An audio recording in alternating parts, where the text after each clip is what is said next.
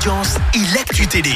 On parle télé à la radio avec toi Clémence, on jette un œil aux audiences. France 2 en tête hier. Avec le film Répercussion qui a rassemblé plus de 3 millions de personnes, ça représente 17% de part d'audience.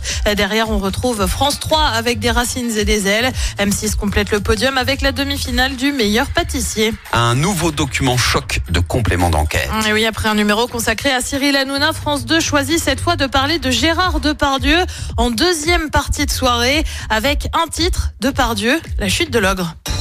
Il fut longtemps un monstre sacré du grand écran. Il est désormais rattrapé par des accusations de violence sexuelle. Gérard Depardieu, mis en examen pour viol, sera-t-il lâché par la grande famille du cinéma? A-t-il été protégé?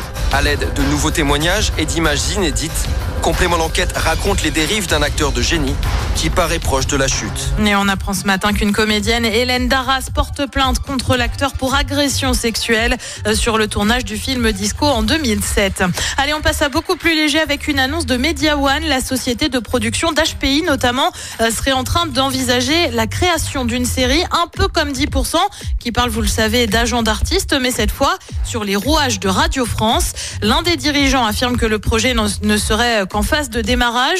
Dedans, on aurait bah, les coulisses, les moments drôles, mais aussi les tensions.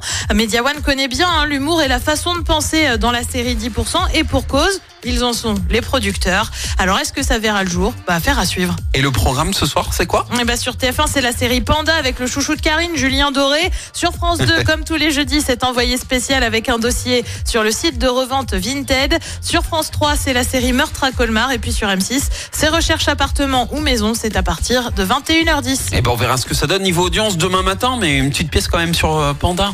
Bah oui. Non, c'est franchement. Écoutez en direct tous les matchs de l'ASSE sans coupure pub, le dernier flash info, l'horoscope de Pascal et inscrivez-vous au jeu en téléchargeant l'appli active.